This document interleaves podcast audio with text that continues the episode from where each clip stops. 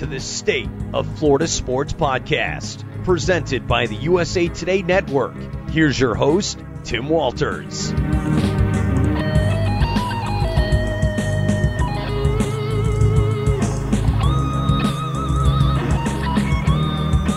Which would you rather be? The team that no one expects, or the team that people put on a pedestal?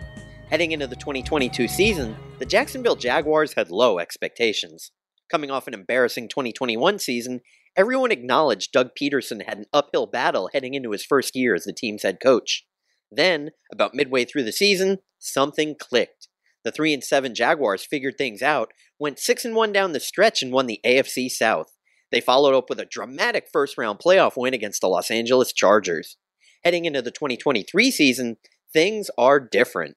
The Jaguars are favorites to win the AFC South, while some betting sites have them in the top 10 of betting favorites to win the Super Bowl. Are these expectations realistic? Or will the Jaguars return to being the hard luck franchise that they've been for 10 out of the past 12 seasons? To help us break down the team as training camp rolls on, I welcome back Demetrius Harvey, Jaguars beat writer for the Florida Times Union in Jacksonville. Demetrius went along for a wild ride with the Jaguars last season, and he's been rolling alongside them as they begin their quest for another conference title in 2023. He'll join us in just a moment to share his expertise. Hello again, everybody. I'm Tim Walters, and thank you once again for joining me on the State of Florida Sports Podcast, powered by the USA Today Network. This podcast utilizes our Florida Sports Network of beat writers, columnists, and some special guests to bring you up to speed on the most important sports topics. Our Florida network consists of 17 news sites that encompass the state. We encourage you to subscribe to your hometown newspaper and, of course, this podcast to help support the incredible journalism done by our talented staffs.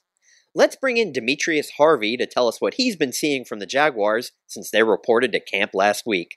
Demetrius, welcome back to the podcast. It's good to be back. All right, well, here we are in Jacksonville. I actually get to join you for camp for a few days. And so we're watching the team get together, and there's all sorts of things that we could be talking about. But here's where I want to start today and that's looking at the changes of this team from last year to this year. So they have a good portion of their starters coming back, and they didn't make too many moves in free agency. So who are some of the new faces we'll be seeing on the field as we head into the new season? Yeah, I think that you know one of the most popular players obviously is, is Calvin Ridley. You know, he's not necessarily brand new because they traded for him before the trade deadline last year, but you know, he's new enough to where everyone's going to be excited about him. He, he's a guy that can you know change an offense from you know maybe they were top 10 last year. Now now they can take the next step go to top 5 you know things like that. So he's one of the you know top wide receivers in the league or was back in the day. So now he's here in Jacksonville with Trevor Lawrence um, that's one guy that's going to be there and then obviously they have their their rookie class you know Anton Harrison's now replacing Jawaan Taylor he's a, he's a guy that everybody's going to have their eyes on moving forward can he actually have that same production that Jawaan was able to have while he was with Jacksonville. So, you know, guys like that and, and, and pretty much all rookies. You know, this team, they, they wanted to go into free agency, bring back their guys, don't do much in the off seasons in, in terms of spending money. And, you know, this is what they got. So, you know, it's pretty much the same guys as last year, but, you know, with a couple new additions. Yeah, you know, I, was going to get to wide receivers later on, but since you started off with Calvin Ridley, let's let's go with that group first. You know, we were watching them out of practice this morning, and I was saying to you earlier that, you know, one of the things that stood out to me, you have Calvin Ridley, who's this, you know, wonderful physical specimen. You have Christian Kirk, who's not the tallest guy, but he's super speedy. He's really adept. And then you have Zay Jones, who I was actually surprised physically at how big Zay is. And then, you know, add on, you, you've re signed tight end Evan Engram. how is everybody going to fit into this offense? And we're going to get into running backs here in a little bit too, where that room is stacked. But let's start with receivers. How's everybody going to get fed, especially with Ridley saying, "I'm going to get 1,400 yards"? That's the excitement, I guess, for for you know a lot of observers. You know, you're, you're thinking who is going to actually be the number one guy. A lot of people look at it in terms of fantasy football, of course, and, and that's sort of the, the key here. Who's going to be the guy who's targeted the most? Calvin seems like the most obvious answer, but he's still new to the offense, and Christian Kirk was just leading the team in targets last year. So when you when you look at it that way, obviously people's numbers are going to go down. Perhaps Zay's will go down a little bit more because now Calvin's in there to take those snaps. but it's going to still be explosive. And I think that nowadays, uh, since it's a passing first offense, you can honestly just keep improving. You know, I think Trevor Lawrence had 4,100 passing yards. He could easily have 4,500 this year with a new addition. So yeah, there's a lot to go around. Evan Engram's back, and, and there's a lot to, to to sort of spread the ball around. But you know, I think that they have a right plan in that you know they just bring in weapons for this young quarterback who they think is going to be the franchise guy for years to come, and and let him cook basically. yeah, I mean, when I look at that group, here's kind of how I see it. You know, Ridley, he's big playability, obviously downfield. Zay Jones seems to be the guy when it's fourth and 12 and you have to get the first down. They're going to him because he seems unstoppable. But I still see Christian Kirk as probably being the one that will lead the way based on speed, being in the slot, coming across the field. So how do you how do you see that going? Yeah, I think that that's pretty much what it's going to be. I think that Christian's going to play inside in the slot, and that's that's where he played last year primarily. And then you'll have Calvin Ridley outside along with Zay Jones outside, and you sort of go from there. Zay Jones to me takes that Marvin Jones role where last year Marvin was catching, you know, those third and fives, the ones that they had to convert, they, he was catching those ones. So I think that Zay at this point in his career is going to sort of transition to that, but he also can, you know, uh, take the top off of the defense too with with that speed. You know, they're all fast, they're all physical. Uh, Zay's a little bigger, as you mentioned, than, than all the rest, but you know he's he's still a guy that can be nimble too. So it's gonna be interesting to see. I, I know that they like Christian in the slot, they like Calvin outside as, as a deep threat, and they like Zay outside. So that that's sort of settled, and it's going to be really exciting to watch. Yeah, now obviously some of the success for those guys is going to be contingent on what type of time Trevor is getting. So before we talk about Trevor Lawrence, we'll want to talk about the offense because yeah, uh, you know Zay Jones, Calvin Ridley, they're going to be your big play guys if he has time to throw it deep. If he's got to get it out quick, then yeah, you're going to see Christian Kirk a lot. You've got Cam Robinson, who's their big money offensive lineman. He's suspended for four games. You've got Ben Bartch. he's injured. Anton Harrison was their first round pick, but what was he, 27th overall, I believe? Mm-hmm. He was 27th. Yeah, so you've got a lot going on with that offensive line. So let's talk about the type of protection, who we're looking at to fill in those gaps, and who may be a guy, because, you know, they got a guy in the seventh round who's right from here in the Jacksonville area. Cooper Hodges. Yeah, and seventh rounders don't often make the team, but he might. So talk about all of the all of that situation. Yeah, it's going to be interesting. I think that the biggest thing, obviously, is Cam missing four games. I think that you know they they've known about it for a while. They knew it was coming. It just took the league a little bit long to uh, actually make it official. But he's going to miss those four games, and I think they have a good plan with with Walker Little coming in. Uh, you know, he was a second round pick a couple years ago. He came in for Cam Robinson last year when he when he initially hurt his knee against the Cowboys, and and you know he played well. So I, I think that it's a situation where. Um, you know, they feel confident that Walker is going to be able to take that left tackle spot for at least the first four games. Moving after that, who knows what will happen. Um, at left guard, it's going to be interesting too. Ben Bartch, like you said, he's going to miss at least you know most of training camp, if not all of it. You know, that's what they said. He's going to miss the first few weeks of training camp.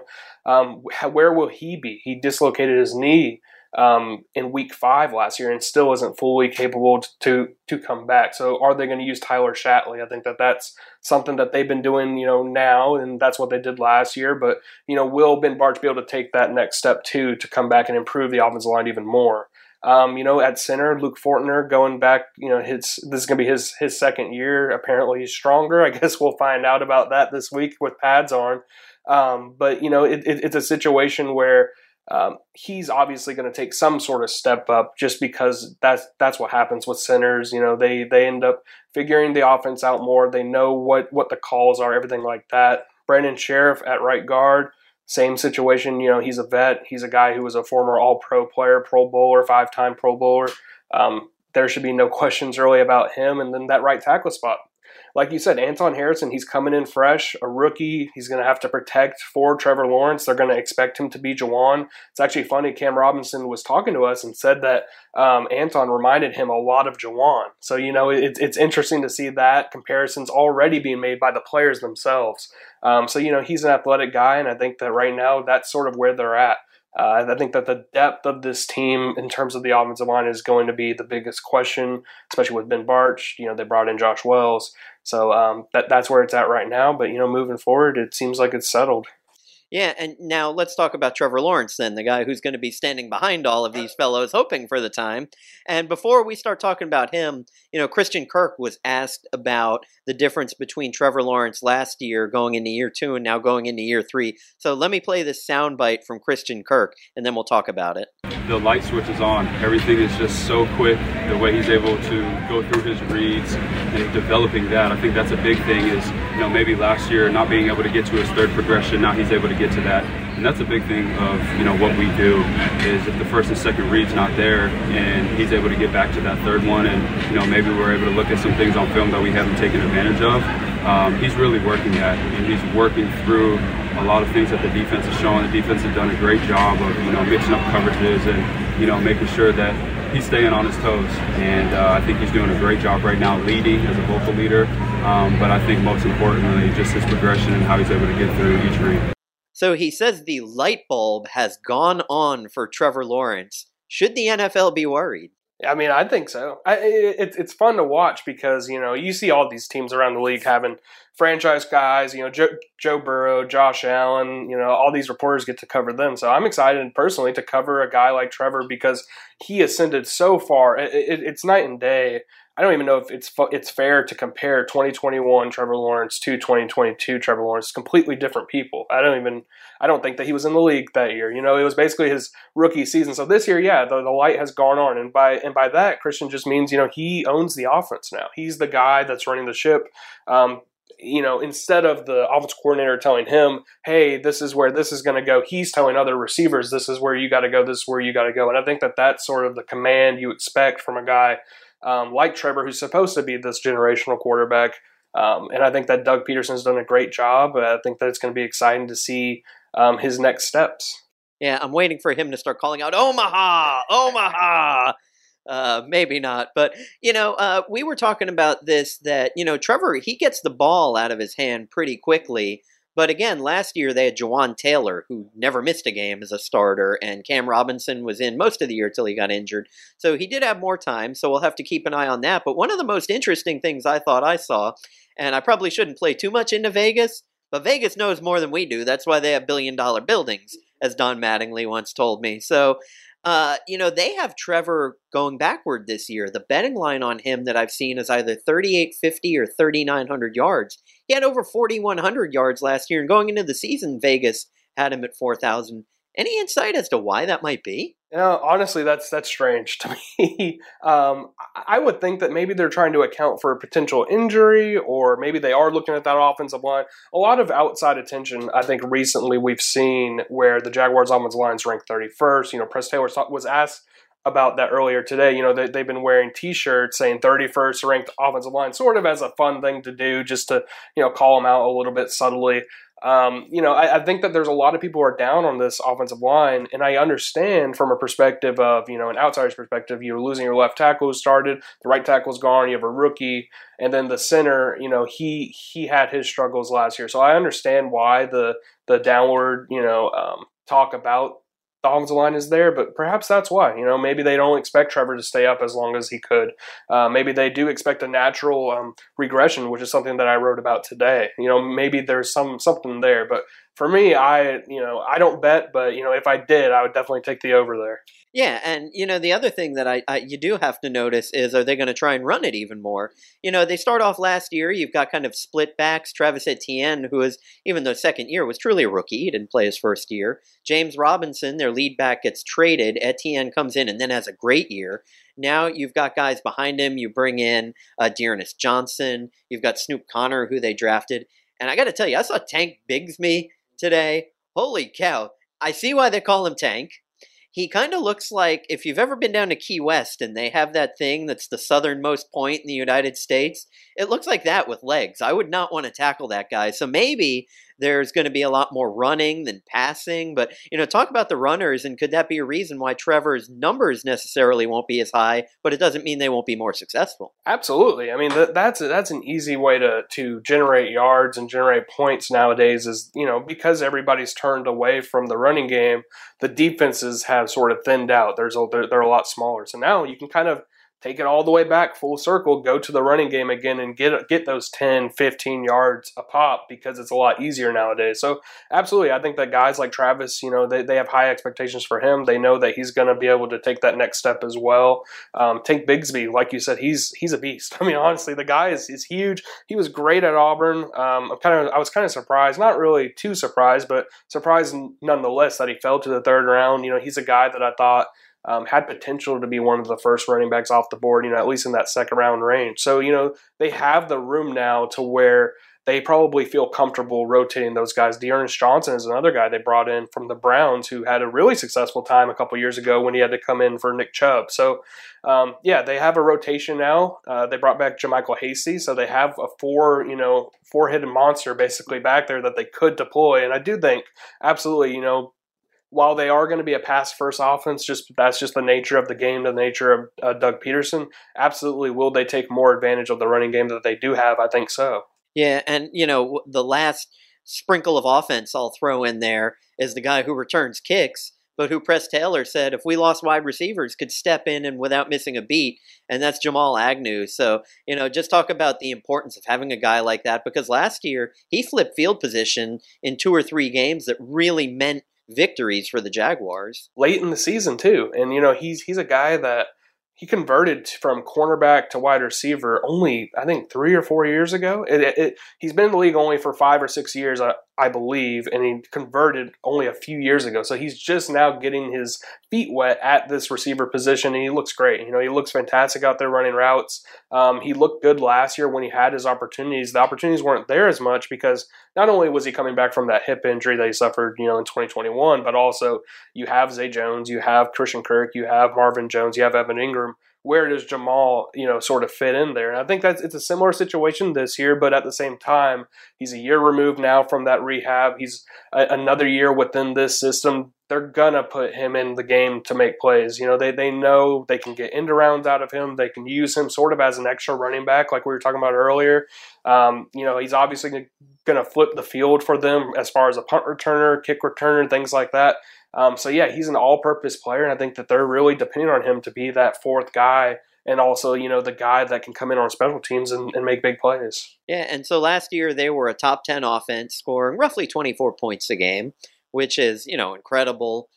But you have to look at the other side of the ball now. So let's flip over to the defense because I think there's a lot more questions there uh, as far as you know just what we're going to get. And so Jared Allen you know, supposed to be the leader of this defense. He was very, you know, had a rough first half where he didn't really stand out. A lot better in the second half, but of course, you had guys like Jenkins, Rayshawn Jenkins, and other guys stepping in and winning games with interceptions and things like that. So, you know, let's first talk about um, the pass rush of the Jaguars because you did lose Arden Key to Tennessee. Uh, you've got Jared Allen, who comes into a contract year, who else are we keeping an eye on? Who are they filling in holes with, and and who's going to star also on that defense? Yeah, I mean, besides besides Allen and, and, and Walker, you know, after that it kind of drops off because you have K'Lavon Chaisson, who was a first round pick in 2020, but he's only had three sacks throughout the his entire career, and he's been in Jacksonville now for three years. So um, you would you would expect him to have already played a bigger role. You would expect him to to to be a better player by now, but he just hasn't been able to put it all together. You know, at, at, at the same I think the injuries have sort of held him back, and so that's why you haven't seen necessarily, you know, the the the big time pass rusher that that you would want. But but I believe you know both Allen and Walker are going to improve. I think that going into year two for for Walker specifically um, is huge. He was very disruptive last year. You know, he only had three and a half sacks, but he was a guy who was able to come in and and and still start every single game, play the way that he played, dominating against the run, provide some di- disruption. And I think that, you know, they're going to depend on him sort of taking that next step. They also have Roy Robertson Harris uh, coming back, you know, DaVon Hamilton. They have a pretty new role for him as far as pass rushing goes.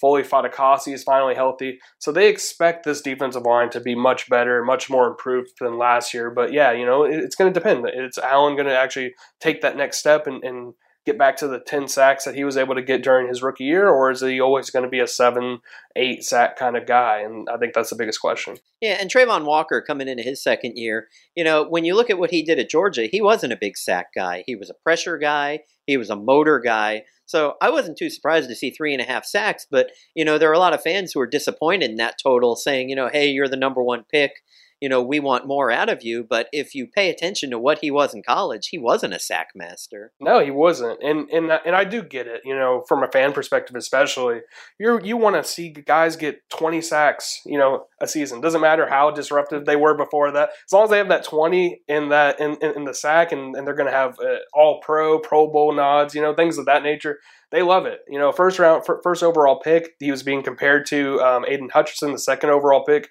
each and every week, and Aidan had uh, you know more success. I think he had nine or ten sacks last year. So um, it's a situation where it's like, wow, why is Travon, who went before this guy, not as productive? And I think that that's what people are keying in on. But if you watch it play to play, snap to snap, this guy does improve you. You know, if they didn't have, I, always like to put it this way: if they didn't have Travon Walker for games against Derrick Henry, games against um, Dameon Pierce late, you know, those kind of guys, you know, where would they be? Would they be in the same position? I, I don't think so necessarily because they don't have that depth. They don't have a guy like him on the roster other than him. I think that's the biggest key is that he's such a unique player. You have you have no real excuse other than to be excited. Yeah, and you know the other big part of this defense is you know it's secondary. Obviously, they won the game against Dallas. They won the the last game of the season against Tennessee. They were a big part of the comeback against the Chargers. So is it pretty much the same in the secondary there, or there some new players back there? Who are we looking for there to uh, to be picking off some passes? It's pretty much the same. So I mean, obviously Shaq Griffin last year for the first, you know, I think six or seven games was there, and, and he's no longer there. They they ended up cutting him. He just didn't really fit in terms of what they wanted to see out there. He's making a lot of money. You know, that's just the nature of the business kind of thing. Um, but yeah, Darious Williams and, and, and Tyson Campbell on the outside and, and Tre Herndon so far on the inside at nickel. They didn't really do anything in terms of upgrading in a serious way. They didn't draft a guy in the first or second round. They drafted a couple guys later. Um, they drafted Erick Hallett, I believe, in round six, um, as well as Christian Braswell in round six, too. So, you know, those are two six round picks who you, you can't expect them to come in immediately and do something. You know, I think that you know, for for now they're going to be guys who are going to take a back seat, try to improve later. Um, but you know, there was one position they they did draft Antonio Johnson, who's from Texas A&M. He had accolades saying, you know, everyone was saying that he was going to go maybe in the second round, something like that. He ended up dropping to the fifth. Um, absolutely, I think that he could be a guy who can come in as a rookie and sort of make a bit of a difference there to sort of help out the defense, whether that's just as the safety, down downhill safety, or as the nickel, you know, that remains to be seen. But for now, he's a guy who can come in and do something. I think that that's what they wanted. And both safety positions, Andre Cisco, Rayshawn Jenkins, it's going to remain the same. So essentially, it's the same secondary as last year, but just uh, more refined, I think. Yeah. So as far as camp goes now, you know, uh, we're a couple of weeks in now. You know, they're going to be putting on the the pads and and hitting, and you know, but prior to that Monday they didn't. But you saw some one on one matchups, and people were going nuts with Ridley versus uh, Jenkins down there. And so, just talk about some of the things you've seen in camp so far, and who are some people maybe that you know maybe not considered people that are going to make the team, but I saw some guys I hadn't even heard of making great plays out there. So, so give us a little insight into camp. Yeah, no, it's been exciting. I mean, obviously everybody knows about Calvin Ridley. That's that's the number one guy. He looks great. I mean, there's nothing more to be said. Trevor Lawrence, same thing. Um, but there are some some smaller guys like um, tight end Gerrit Prince. I actually did a, a story on him a couple weeks ago um, before he you know took off during this camp camp phase, and, and he's looked good. You know, he caught three touchdowns I think so far during camp. Um, he's a guy that you wouldn't have expected last year because he was just sitting on the practice squad. You know, you wouldn't have expected him to do much. Um, but now, now this year, he's he's he's a guy that's absolutely going to be in.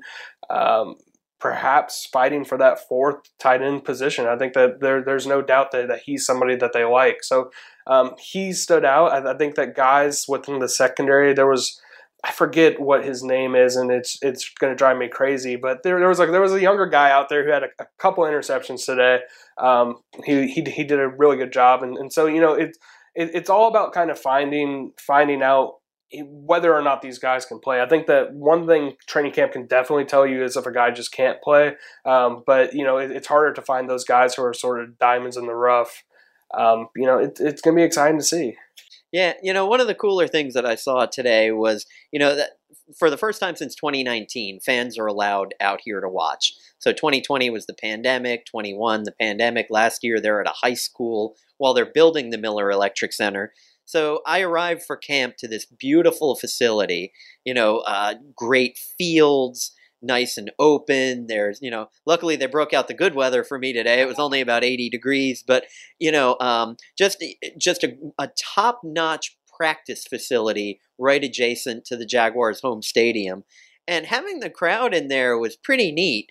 Um, there was one play, and I'm going to play the sound here in a second, but Trevor Lawrence broke back for a pass he threw it. There was a pass interference. The flag was thrown. The catch was made. And listen to what happens with the crowd on this play.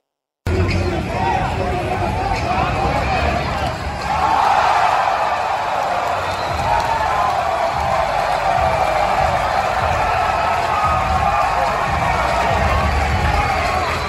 And so I just think that it's really cool. I mean, close to 2,000 people out there. So tell me how you've been experiencing the Miller Electric Center and how much better it's been because you've been through all of those different changes I just talked about. Oh my gosh, it's it's completely different. I mean, honestly, I can go on and on.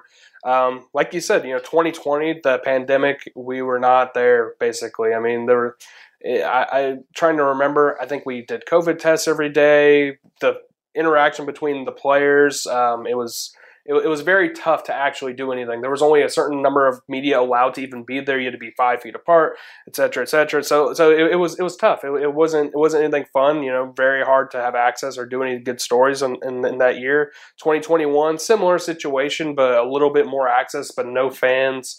Um, 2022 last year, you know, the high school. There were barely any fans there ever. So we, we come this year and, and you and you you know get the tour of this beautiful facility. I mean, it's it's state of the art. It, it's it's incredible. You walk in, um, and you can go upstairs. We have a media room. You know, to for fans who who don't really know a little behind the scenes. You know, over the past couple years and you know last year especially we had to hold our media room in the bowels of the stadium essentially where you know the visiting locker rooms right there and we're in this multi-purpose room that sometimes the AC didn't work, and then we had to walk all the way around to actually get to the locker room and do all that. I know I'm complaining, and it, it sounds sounds bad, but when you're in there every single day, it gets a little rough. Yeah, water was dripping on us. Yeah, it was. It, whenever it rained, water started dripping. So you know, it's amazing to see. I mean, just even from a media standpoint, this is incredible. I mean, we get our own room. We have little places to, to plug in our our laptops. The the players and the um, and the coaches come to us now, which is completely different. We had to go to them every single time. So yeah, this is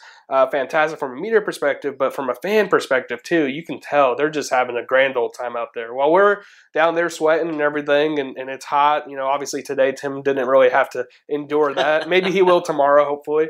Um, but um, you know, for the fans, they have the shade and they have the fans blowing. Um, I think it's four huge fans, probably bigger than some of our homes. Definitely mine. So yeah, they look like helicopter blades. yeah, they really do, and so it gives them a lot of good. Uh, it gives them a, a big breeze, and, and, they don't have to endure all that sun. Um, yeah, so from from both of those perspectives, it's amazing. Then obviously from the players' perspective, I mean, they get a brand new weight room. I was in there, uh, looks state of the art. I couldn't be in there because I don't know how to use most of that equipment. not gonna lie, but it's it's really interesting. They have an indoor uh, practice field. They have rehab. They have three different pools. I mean, it's fantastic. I think it's state of the art. Uh, there was a conversation in the media room which NFL franchise had the best um, facility, and a lot of people said, you know, this is one of them, and then the Cowboys and the Vikings and guys like that. So it's it, has been fantastic. Yeah, I heard some of those very veteran guys, and that's cool to hear that you've got a top three facility. One of the things I found neat is along the hundred yards on the uh, wall where the players come out there's a door that leads to each position group. So you have your running back, you literally have a running back room. It's no longer a cliche. You literally have a tight end room. So I just thought that that was so cool to see different doors labeled for the positions and those guys kind of go to their own homes. So, uh, so that, that that's really cool. Sixty million dollar center just opened up a couple of weeks ago, and definitely taking care of the fans, the media, and the players. So It's prediction time. We're a couple of weeks out before we get into preseason games. There will be three of them. And then September 10th, I believe. Is it the 10th or the 11th? Um, I believe it's the 10th. I should probably know this, but um, it sounds like the 10th. We're about to find out. You know, it's it, it's interesting. I feel like every year I try to predict when a certain date is, like Christmas. You know, last year I think it was on a, a Sunday. Um, you know, this year I guess it'll be on a Monday, so just forwards a, a, a, day every year. But which what day is it? Yeah, so it is September 10th is the Sunday, so that is when the Jaguars will open on the road at the Colts. So yeah, let let's look at the wins and losses. It's easy to look at this schedule, and you could probably say, yeah, this is a 12 win schedule. But teams always lose to people they shouldn't, and occasionally they beat a team that they should. So I am looking at I think 10 and 7 would be fair. Where are you in that neighborhood? I think I predicted, so when the schedule first came out, I went through game by game. I, I want to say I predicted 12 and 5, which sounds crazy, but that's about where I have them. And, you know, uh, we can talk about it, but, you know, them playing the NFC South, them playing the AFC South, that's that's going to be, you know, 10 games there that they should win, you know, theoretically, because they were better than the teams last year. They did lose to the Texans last year, but at, at the same time, I feel like this team is also going to be improving while the Texans are still rebuilding. So, you know, that that's sort of where I'm at with it, in that I think they can get around 10 to 12 wins. I feel like that's fair. Um, anything above that's going to be tough. They play the Bills, you know, they play the Ravens, they, they play all these other good teams, the Chiefs, obviously. 49ers. Yeah, the 49ers. So it's going to be a tough, it's going to be a tough schedule in that regard. Yeah, Bengals on Monday night. They they do have a really fun schedule, and uh, you know, one of the more fun things we did last year was our weekly predictions. So all of you fans come every Friday. We post our predictions prior to the games, and uh, you know, I won last year, Demetrius. There were seven of us picking, and I won. So uh, you're going to bring it up. You, you guys are coming for me, aren't you? Yeah, we are. It, it was kind of frustrating near the end of it because you know I was predicting them to win and you know, every fan was happy about it because I was like, all right, they're going to win this week. They're going to win this week. They were winning. They went two and one to start the year, and then they just started losing. And then I flipped it once they started losing. I was like, all right, I'm going to predict them to lose now. And then they started winning. So I just couldn't win for losing last year. No, well, and you know, there was that point. I think I was two and five, and that's when I flipped the magic nickel two weeks in a row. I won two and got up to four and five. Then somehow I predicted the Dallas win, which was crazy, and the Ravens win. So uh, yeah, I mean, I was I was going out on a limb, and I always make my picks before I get your guys. So it's not like I was saying, oh, can I pick and choose here? No, I'm I, am an honest person. At least I like to think I am. Um, but yeah, so it's going to be fun. So you've got you know 10 to 12, I think, is a fair mark, and anything below that, I, I do think would be disappointing. Absolutely. I, I, think, you know, after last year, going 9 and 8, you know, that was a solid first season, obviously, but now that was when the expectations were, you know, below the water. Nowadays, it's the expectations are very high, sky high, and, and I think below 10 wins would be a, a failure. Yeah, and here's a bonus question we, you know, uh, the Times Union sports staff had a nice lunch today where the six of us got together and we were talking about prior head coaches and guys who were fiery and, you know, could maybe yell at the media a little bit. But Doug Pederson, he's one of the most even keeled guys. Have you ever seen Doug Pederson yell at anyone? Yell? Mm, no, definitely not yell. Not at a media member. Um, the, the one, the only time that I've felt any kind of, you know, disdain or something from Doug was when I think it was week five they had just lost to the Texans, and you know you're talking to him about why they weren't running the ball, and you could tell he was kind of annoyed. He didn't want to answer that question. You know, I think that's natural. You know, once you lose, you don't really want to answer questions from the media anyway. Um, but yeah, he's never yelled. I think he's a very calm guy. He's pretty much the same guy every day, win or lose, and I think that's what the players love about him. Yeah, and I think that's a big part of the success because you know coming off what they did before. Uh, he came along with Urban Meyer, and you know, obviously a well documented disaster, but he came in with a calm head, looked around, settled everybody down. They start three and seven, win the division, and now everything's on the up. So, you know, it's important to have a guy, not just because he won a Super Bowl, but because of how he runs things. Yes, absolutely. And I think that's the biggest thing that you can take away from this training camp, especially, you know, last year too, but this year too, when where you can see how, you know, how well it's running. There's nobody confused about where to go. There's not very many procedural errors.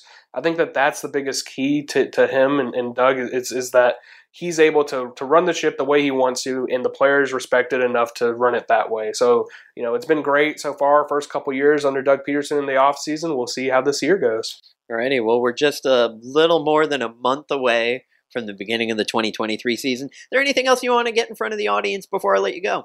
Yeah, no, uh, we, we have a lot of great stuff coming, obviously. Myself, Justin Lewis, Gene Frenette, Garry Smits, you know, we're down on the ground writing every single day, you know, covering this team, and, and we have a, a, lot of great stuff coming, and, and I think that you guys uh, should expect that to continue forward. You know, next or Tuesday, there's going to be full pads, and that's going to be exciting. You know, you actually want to see the offensive line, defensive line going up against each other. So, um, yeah, you can follow me at Demetrius82 on Twitter, and that's about it. Yeah, is it still called Twitter or yeah. are they still tweets? Like, what are we doing there? Yeah, I don't know. Apparently, they want it to be Xeets, like spelled with an X. I think that's how you would pronounce that. I don't know. I'm going to be calling it Twitter. Uh, that's that's my stance. All right. Well, uh, yes, we'll stick with Twitter. Elon, let, us get this mess figured out. Huh? Uh, there's the one with Skeets. There's the Sky one. There's I don't know. There, there's all sorts of crazy stuff. Can can we just get this right and stop screwing with things and give me my blue check mark back? Come on, I want my check mark. So Demetrius, I appreciate it. Uh, and again, you know, uh, your Twitter handle at jacksonville.com is where you can find all our work for the Times Union.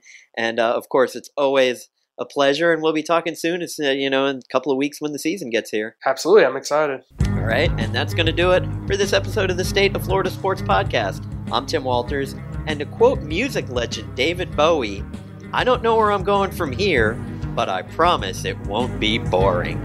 Boring is one thing he'd never be accused of. Me neither, I like to think. Thanks for listening, and join me again next time.